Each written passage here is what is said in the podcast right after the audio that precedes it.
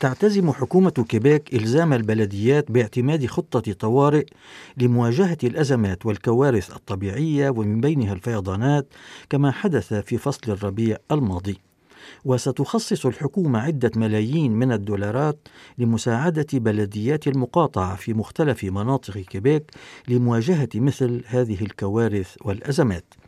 ومن هذا المنطلق تعتزم حكومة كيبيك مساعدة هذه البلديات ماليا ومرافقتها في صياغة وتطبيق مثل هذه الخطة. وخلال ذلك تقوم حكومة كيبيك بتحديث خريطة المناطق المهددة بالفيضانات والمحتمل أن تكون عرضة للفيضانات أيضا. كما تنص خطة حكومة كيبيك على أن يقوم الموظفون الحكوميون من مختلف القطاعات والاختصاصات بأن يعملوا في حال حصول أزمة غير متوقعة أو كارثة كمتطوعين لمعالجة مختلف الملفات والطلبات وفي حال وجود كثير من المنكوبين يتم استدعاؤهم لمعالجة الطلبات بدلا من اللجوء لخدمات موظفين متعاقدين. كما ستعطي حكومة كيبيك صلاحيات أوسع للبلديات لمعالجة الملفات والوقوف على الطلبات المقدمة من المواطنين أو المنكوبين. وفي هذا الخصوص يتحدث عمدة مدينة جاتينو في مقاطعة كيبيك ماكسيم بيدنو التي سبق وتعرض عدد من سكانها لفيضانات ربيعية العام الماضي فيقول Euh, pour ce qui est du rôle de la ville, c'est un peu plus compliqué de faire ça à très court terme, même si nous, on est prêts. Nous, on a dit les politiciens de Gatineau, les fonctionnaires de Gatineau, on est prêts à s'asseoir n'importe quand avec le gouvernement du Québec pour qu'on regarde le programme ensemble et qu'on voit ce qu'on peut faire. في حصول أزمة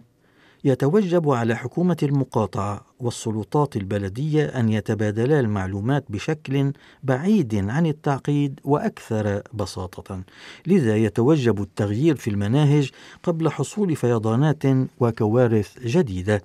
أما فيما يتعلق بدور البلديات التي استمنحها حكومة كيبيك دورا أكبر وصلاحيات أوسع في مواجهة هذه الأزمات والكوارث الطبيعية يعود عمدة مدينة جاتينو ماكسيم بيدنو للتعليق على الموضوع بالقول Euh, pour ce qui est du rôle de la ville, c'est un peu plus compliqué de faire ça à très court terme, même si nous, on est prêts. Nous, on a dit les politiciens de Gatineau, les fonctionnaires de Gatineau, on est prêts à s'asseoir n'importe quand avec le gouvernement du Québec pour qu'on regarde le programme ensemble et qu'on voit ce qu'on peut. أما فيما يتعلق بدور البلدية فمن الصعب أن نفعل ذلك على المدى القصير غير أننا مستعدون للتعاون مع حكومة كيبيك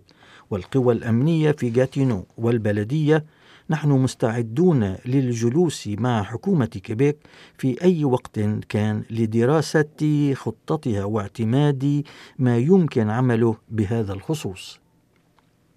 يشار إلى أن الثغرات التي ألمح إليها عمدة مدينة جاتينو ماكسيم بيدنو تكمن في سرعة تبادل المعلومات بين جاتينو ووزارة الأمن العام في كيبيك لأن قانون المعلومات الشخصية يمنع الحصول عليها وهذا ما يعرقل عمل السلطات البلدية ويحد من تحركها حسب عمدة مدينة جاتينو ماكسيم بيدنو جوبان